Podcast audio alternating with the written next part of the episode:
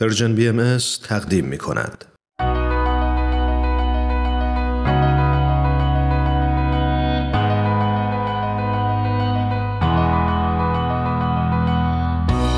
من کینیا فروغی هستم. اومدم تا از قصه زندگی آدم ها بگم. آدم هایی که اهل همین زمینند. آدم های ماندگار که با زندگیشون و مسیری که رفتن می‌تونن راه رو به ما بهتر نشون بدن و مسیرمون رو هموارتر کنن. به نظر من همه ما آدم ها برای هدفی به دنیا آمدیم و چه عالی میشه اگر برای رسیدن به هدفمون بهترین خودمون باشیم.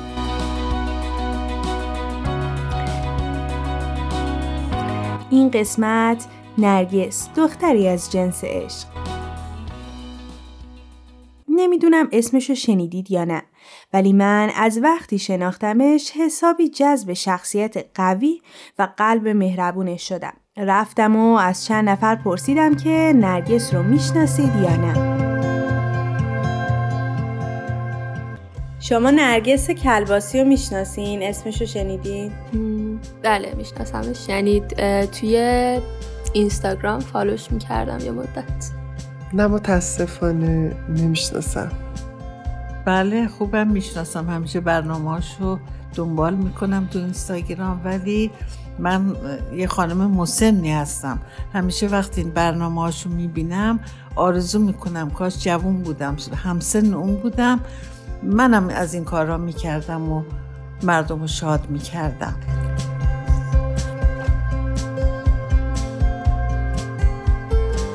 نرگس اشتری کلباسی زن ایرانی و قوی که وقتی کودک بود همراه با خانوادهش به انگلستان مهاجرت کرد. زندگی نرگس مثل زندگی خیلی از ماها فقط هموار و صاف نبوده. اون تو نوجوانی پدر و مادرش رو در زمانهای مختلفی از دست میده و قبل از تموم شدن دانشگاه همراه با برادرهاش به کانادا مهاجرت می‌کنه. حالا اصلا چی شد که ما امروز نرگس رو می‌شناسیم و وقتی اسمش رو گوگل می‌کنیم می‌بینیم یک عالم سایت های فارسی و غیر فارسی از خودش و کارهاش نوشتن. عشق به بچه ها و نیاز کمک کردن به اونها باعث شد نرگس مسیر جدیدی رو شروع کنه و راهی هند بشه.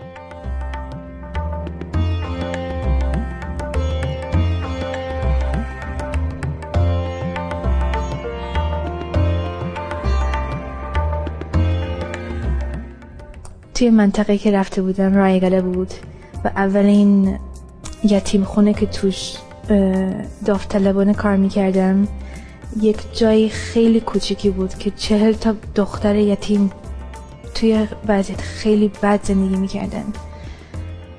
و بهشون قول دادم شاید همون روز که من براتون به اندازه کافی پول جمع می‌کنم یه خونه خیلی زیبا همونطور که شما خودتون دوست دارین براتون می‌سازم. برگشتم کانادا و از هر کسی که میشناختم کمک خواستم.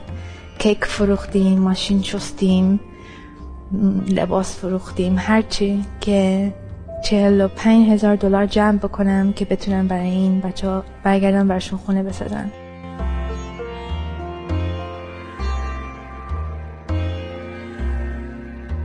صدای نرگس رو شنیدیم که با یک قلب عاشق تصمیم می‌گیره تا تمام زندگیش رو وقف خدمت به بچه های بی سرپرست کنه.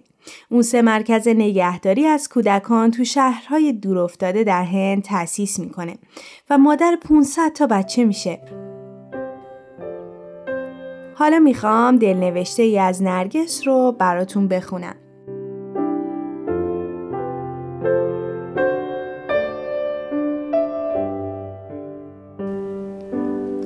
قبل از اینکه پرورشگاه بچه های خودم رو بسازم هیچ چیز جز 7000 دلاری که از زدن موهام جمع کرده بودم نداشتم و اون پول رو بین شش پرورشگاه تقسیم کردم. پرورشگاه جامونا یکی از اونها بود. از خرید هدیه برای بچه ها خیلی هیجان زده می شدم. این اولین بار بود که اونقدر پول داشتم و همه فکر و ذهنم خرید لباس و اسباب بازی و هر چیزی که دوست داشتند برای بچه ها بود. می‌خواستم هر چیزی که آرزویش را داشتند برایشان بخرم و فکر می‌کردم این کار خوشحالشان می‌کند. اما این واقعا چیزی که اونها می‌خواستند نبود. همه اونچه که می‌خواستند فقط عشق بود. چیزی می‌خواستند که با هیچ مبلغی نمی‌شد خرید. و نباید برای به دست آوردنش دیگر موهایم را می‌زدم یا کیک میفروختم. چیزی بود که از قبل داشتم و آن موقع متوجه شدم که زندگیم فقط راجع به توسعه عشق خواهد بود. چیزی که هزینه ندارد و درون همه ما وجود دارد. و آنقدر زیباست که می تواند به سادگی دنیا را تغییر دهد.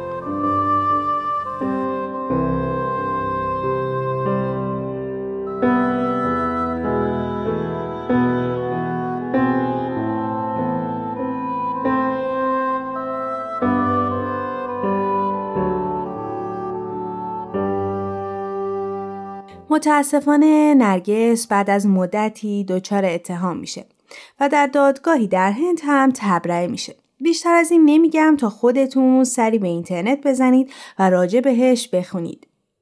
بعد از گذشت اون اتفاق نرگس بعد از سالها به سرزمین مادریش یعنی ایران برمیگرده. بعد از گذشتن چند ماه تو کرمانشاه شهری در ایران زلزله میاد و بسیاری از مردم در شهر و روستا بیخونه و سرپناه میشن.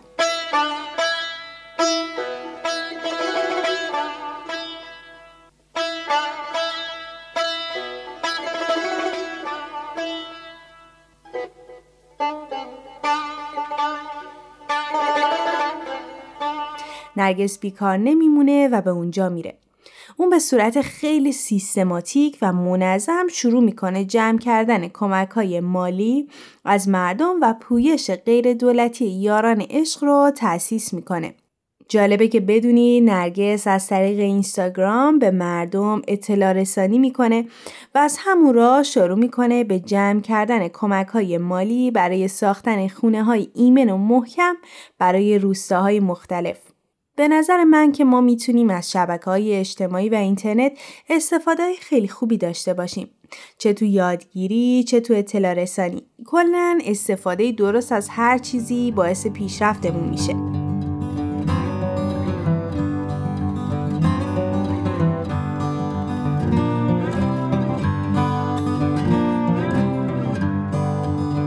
نرگس نه تنها با کمک مردم کرمانشاه شروع به ساختن خونه و سرپناه کرد بلکه با کمک یارانش تونستند هزاران درخت بکارند برای بچه ها پارک های بازی فراهم کنند بعضی از مادرهای زندانی رو آزاد کردند و به مردم سیزده در نقاط مختلف ایران هم کمک کردند. نرگس هر ماه جشنی 5000 تومنی ترتیب میده و برای خدمت تو راه های مختلف ازش استفاده می‌کنه.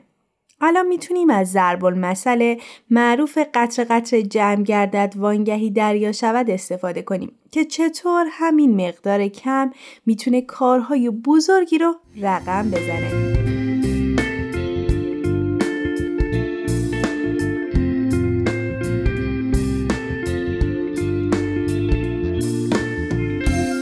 خودم برام جالبه که نرگس تو تمام مسیر کارهایی که تو کرمانشاه انجام داده تنها نبوده و به خوبی می‌دونسته با کار گروهی و همکاری چقدر همه چیز بهتر و بیشتر پیش میره. اینجا میشه بیان حضرت عبدالبها رو بشنویم که میفرمایند همه از دل و جان باید بکوشیم تا حقیقت وحدت در میانمان جلوه نماید و همان گونه که تلاش می‌کنیم قدرت و قوت نصیبمان خواهد شد.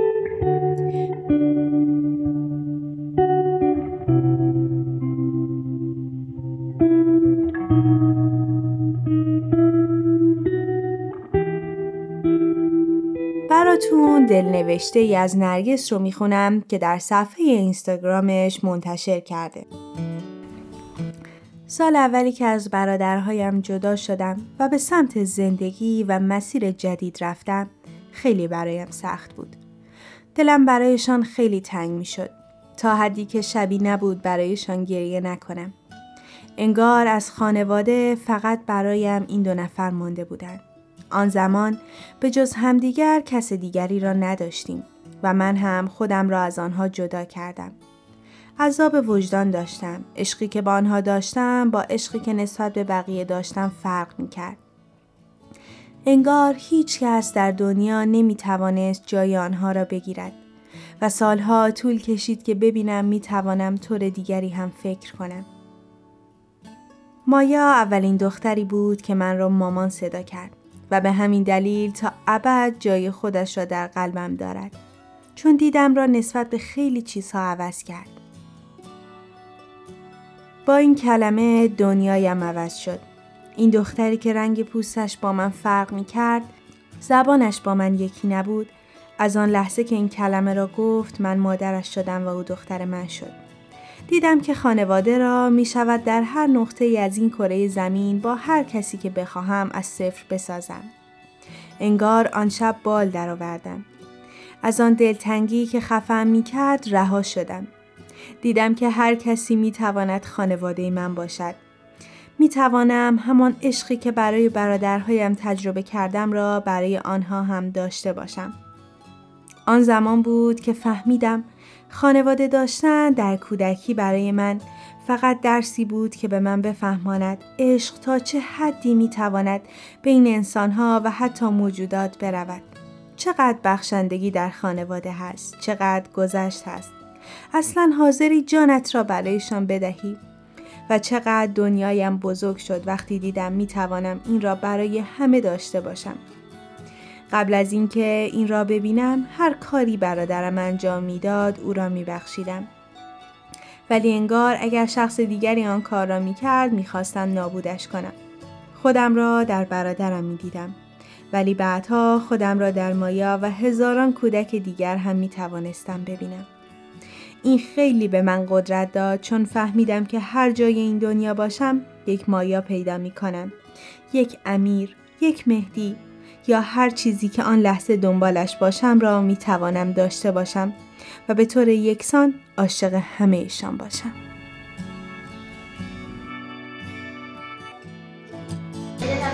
I love you.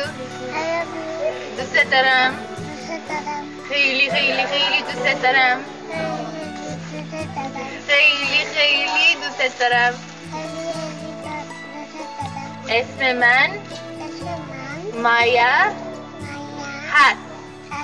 من خیلی خیلی خیلی خوشگلم. خوشگلم.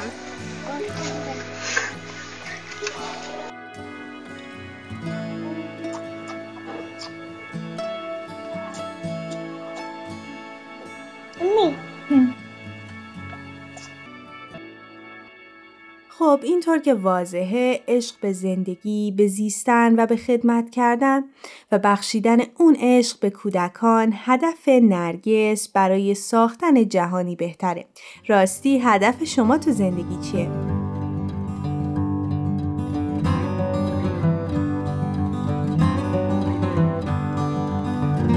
من همه جزئیات زندگی نرگس رو نگفتم.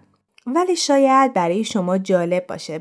برای همین می‌تونید سرچ کنید، تحقیق کنید و راجع بهش بیشتر مطالعه کنید. درسته که ما احتیاج نداریم برای خوب بودن و ایجاد تغییرهای مثبت تو دنیا شبیه به کسی باشیم.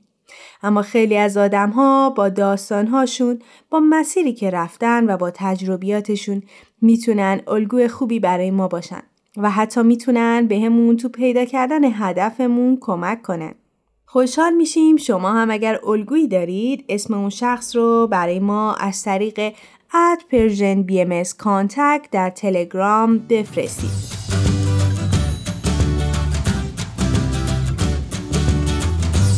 ممنون که با ما بودید تا یک شخصیت ماندگار رو با هم بشناسیم. شما می‌تونید این برنامه رو از تارنما، تلگرام و SoundCloud Persian BM دنبال کنید. و از همین راه نظرها و پیشنهاداتتون رو برای ما بفرستید. این هم بگم اگر از طریق پادکست به برنامه های ما گوش می‌کنید خوشحال میشیم که به برنامه مورد علاقتون امتیاز بدید. امیدوارم تا مسیر زندگی برای رسیدن به هدفتون هموار باشه. تا برنامه بعد خدا نگهدارتون.